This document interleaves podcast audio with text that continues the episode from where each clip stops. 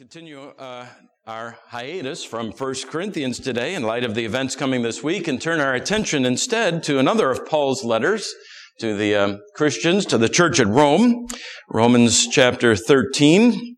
There I invite you to turn your attention. Actually, it's inserted in your bulletins uh, on the blue insert as well because there are some other relevant passages that I want to uh, read without necessarily taking the time to turn them all up in our Bibles. So if that's helpful for you, uh, you've heard it uh, a thousand times. Maybe not quite. You know, that's an expression of hyperbole, but uh, you've heard it a thousand times over the past year. Reporters and pundits uh, speaking about the the election that we anticipate this Tuesday and calling it unprecedented. Over the summer, uh, NPR documented 65 ways that this election is an unprecedented event, and perhaps it is in some ways, but to Christians, in the most important uh, of ways, it is not unprecedented. Some of the circumstances may be unique to be sure, but for those with eyes to see this, it is nothing more and nothing less than what God has been doing all throughout human history. Taking down leaders, raising up leaders, appointing leaders according to his perfect sovereign will. And contrary to what uh, maybe some of our more politically enthusiastic brothers and sisters in the faith have to say, the most pressing matter for us as Christians in America today is not scrambling to see the right candidate elected, but rather that we respond to that elected candidate rightly. There are principles for us as Christians, principles that transcend Tuesday, and it is those that we consider from God's Word now so that we may be thoroughly equipped for every good work, no matter the name that appears in the headline of your newspaper on Wednesday morning. Let's pray. Father in heaven, open your word to us, we pray. We want to be faithful children of yours, faithful citizens of the nation in which you have placed us, and faithful citizens of the kingdom to which we belong that transcends every national boundary, even time itself. Do this, we pray. Send thy spirit to do a great work in our hearts that will also carry over into our lives. We pray it in Jesus' name. Amen. Romans chapter 13. We'll read the first seven verses. Let every person be subject to the governing authorities. For there is no authority except from God, and those that exist have been instituted by God. Therefore, whoever resists authorities resists what, uh, resists what God has appointed. And those who resist will incur judgment. For rulers are not a terror to good conduct, but to bad. Would you have no fear of the one who is in authority? Then do what is good, and you will receive his approval, for he is God's servant for your good. But if you do wrong, be afraid, for he does not bear the sword in vain, for he is the servant of God, an avenger who carries out God's wrath on the wrongdoer. Therefore, one must be in subjection, not only to avoid God's wrath, but also for the sake of conscience. For because of this, you also pay taxes, for the authorities are ministers of God, attending to this very thing.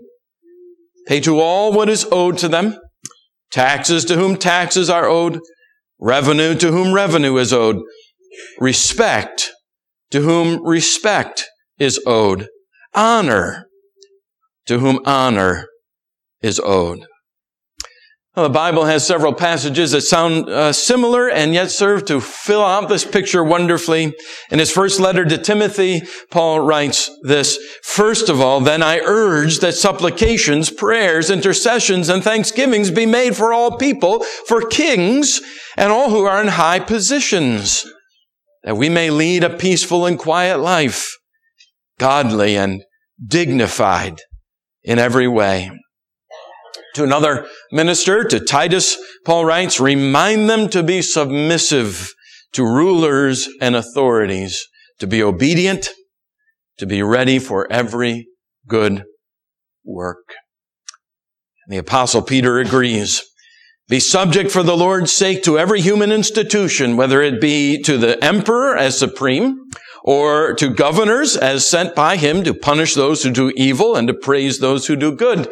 For this is the will of God, that by doing good you should put to silence the ignorance of foolish people.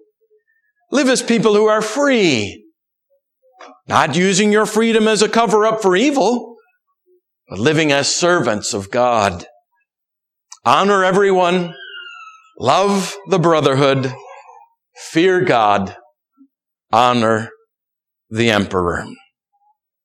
Now, at the rock bottom of all that scripture has to say and all of its ethical instructions, that is, its commands to us with regard to our relationship to our civil authorities, is this fundamental truth. There's no authority except from God. And those that exist have been instituted by Him, by God. Once a Christian understands that point, comes to grips with and submits himself to, to that point, that is the, that God puts the civil authorities into their offices, that God raises them up, that God takes them out, puts them down, kings and emperors, governors and presidents, then everything that the Bible has to say about our relationship to them makes perfect sense. Civil authorities are God's authorities. They are God's authorities over us. It's what Paul has said. And you know it's true. It is the implications of that fact that have to work themselves out then in our lives. And it's not difficult to, uh, to mark them under three basic headings. If the president elect on Wednesday morning is God's president elect, and that's our biblical conviction. Then come January 20, there are three things that we must do with regard to him or her. Namely, obey, pay, and pray. First, Christians, you must obey the civil government. In other words, you must submit yourselves. We must all submit ourselves to the rule that is over us. That's not to say it's always going to be easy for us, particularly if things continue in their current direction in this nation of ours. Indeed, it could become very, very difficult for us. But for this unflagging obedience and submission, we have impeccable examples in the scripture. I'll name two of them for you, Jesus and Paul. Remember that Jesus, as we confess from time to time in our, our worship, uh, he suffered under Pontius Pilate. Jesus submitted himself willingly to Pilate's questioning, persevering through the interrogation with perfect obedience. Paul too would submit himself to the government of Rome, even to Nero, even until we believe unto death. Christians continued thereafter for centuries, even in the teeth of terrible persecution, to take this same view and to render this same obedience to the civil government, to the state. And now Paul is going by the Holy Spirit to, to give us three reasons why it must be so. First, you must obey the civil leaders for God's sake. And what that means, what I mean by that is God himself has put the civil leaders in their places. He raises up kings, he removes them. It's he, he who determines who shall rule. Who shall enforce the laws of the state? Who shall carry civil authority in, in every place? John Stott counts in this passage three places where Paul affirms the state's authority to be God's authority, and three times where he describes the state and its ministers as God's ministers. How about that for striking language? In other words, from the biblical perspective, Rome. And if you know anything about Rome, you might be rocked back on your heels to think of it. Rome exercised God's authority, not her own. God devolved upon Rome his own authority. Same for our government. Whether in Washington DC or Frankfort or Indianapolis, our governors, our president, our senators, our representatives, our, our judges, our policemen, all of them are simply exercising God's authority. My father used to like to remind me, son, you're a minister of the word. I'm a minister of the sword. We're both ministers. He was a police officer, I guess you're guessing. When that policeman pulls you over, stands next to your window of your car and puts out his hand and requires your license and your proof of insurance, God is saying, I want your license and your proof of insurance. God exercises authority through the state leaders and the officers who are his ministers. A second reason why you must obey civil authority is for judgment's sake. Verse 2, therefore whoever resists the authorities resists what God has appointed, and those who resist incur, incur judgment. The threat is plain. Dear flock, resist the civil authorities and you resist God. And for that, for throwing off God's authority, there will be judgment. It's rebellion against God when you rebel against the orders of the judge. When you break the laws of the state, you're breaking God's laws. When you're, you treat the policeman with contempt, you're treating God with contempt. And ultimately, we answer to Him.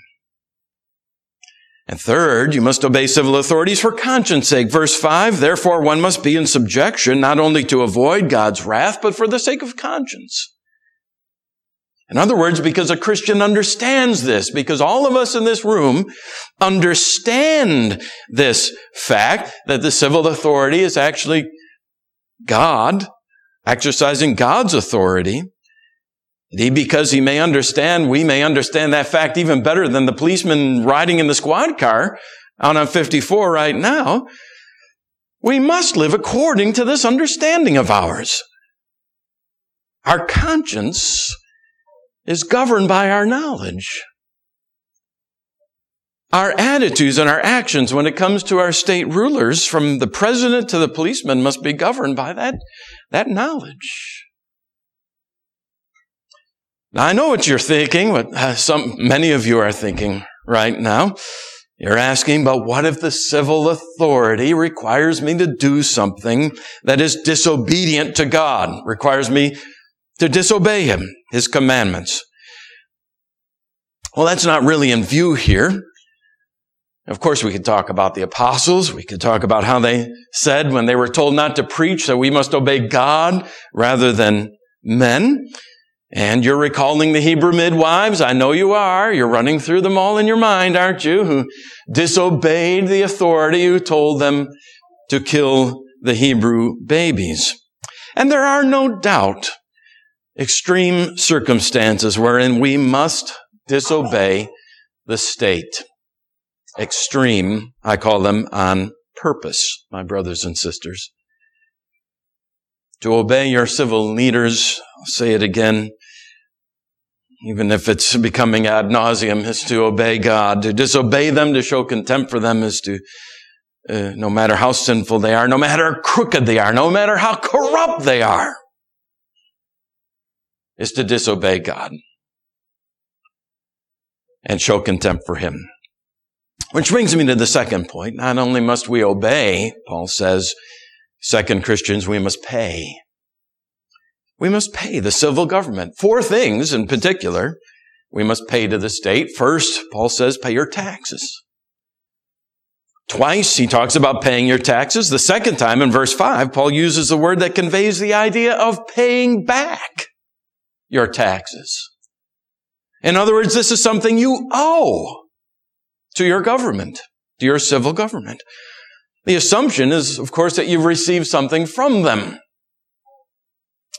And especially where we live, it isn't very hard to find and see such things.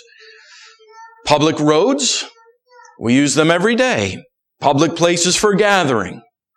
Your local library, your park, the protection and the services you expect from the police department and from the fire department, from the food inspectors, the USDA, the food that you buy at the grocery store.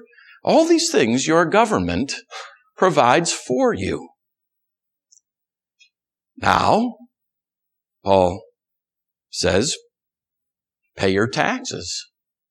As he implies, pay them back what you owe them.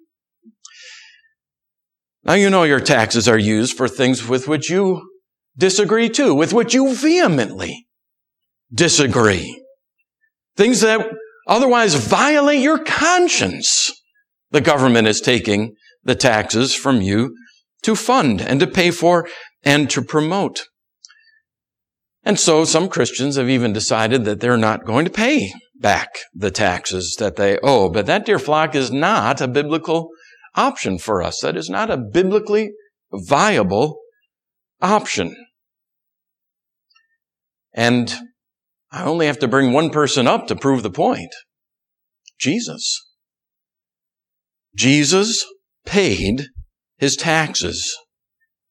And he paid his taxes to a government who used the taxes that Jesus paid for debased and rebellious and warped and sinful and pagan causes. Christians have even found themselves in places where their taxes were actually used, at least in part, to persecute Christians. Justin, you remember, lived in the middle of the second century. He wrote a famous apology, uh, a defense of Christianity in which he countered accusations frequently made in those days that Christians were disloyal to the state, that they made bad citizens. No, wrote Justin, he said the truth is the very opposite of what was being alleged. There are no, not more obedient, loyal, hardworking, productive citizens in the empire than the Christians. These are the people, he said, who of all the people in the world live peaceable lives, can be counted on to obey all the laws. He went on to say that Christians always pay their taxes with exemplary faithfulness. Something that could not be said of the ordinary run of citizens in that day. The empire, Justin said, would run far more smoothly if only there were more Christians, not fewer. Well, as it happened, it wasn't long afterward that Justin was himself dragged into a Roman court. He was accused of being a Christian. His accuser was apparently a rival teacher of philosophy who was uh, jealous of Justin's popularity and success. Six other Christians were dragged with him into the dock, apparently disciples of Justin. The judge was looking to find them guilty. Trials were often political affairs in those days. Wait a minute. uh, in those days they were, in these days. The judge, the judge command, uh, commanded the accused to sacrifice to the state gods. They refused. The judge, who was well known as something of a bully, questioned Justin about his beliefs, but the contempt in his voice made it clear that it was only a show. When he could learn no more about the Christian's beliefs, the judge came to the point. He asked each man in turn, are you a Christian? Are you a Christian? Are you a Christian? Are you a... Each acknowledged that he was. Some were children of Christian parents and had been Christians from their infancy. Others were converted to the faith in their adulthood. Most, if not all of them, had been taught by Justin. They were not all clever, but uh, none of them wavered. They were threatened with flogging and with execution. Jeeringly, the judge asked Justin if he thought he would ascend to heaven. I don't think so, said Justin. I know and am fully convinced of it. After one last but equally futile attempt to get them to offer sacrifices to the Roman gods, the judge condemned them all to death by beheading. And that's how Justin came to receive the name by which he's known today and has been throughout history, Justin Martyr. This is the government to whom Justin Martyr faithfully paid his taxes. Not to put too fine a point on it, his taxes paid the axe man, the executioner, to drop that axe.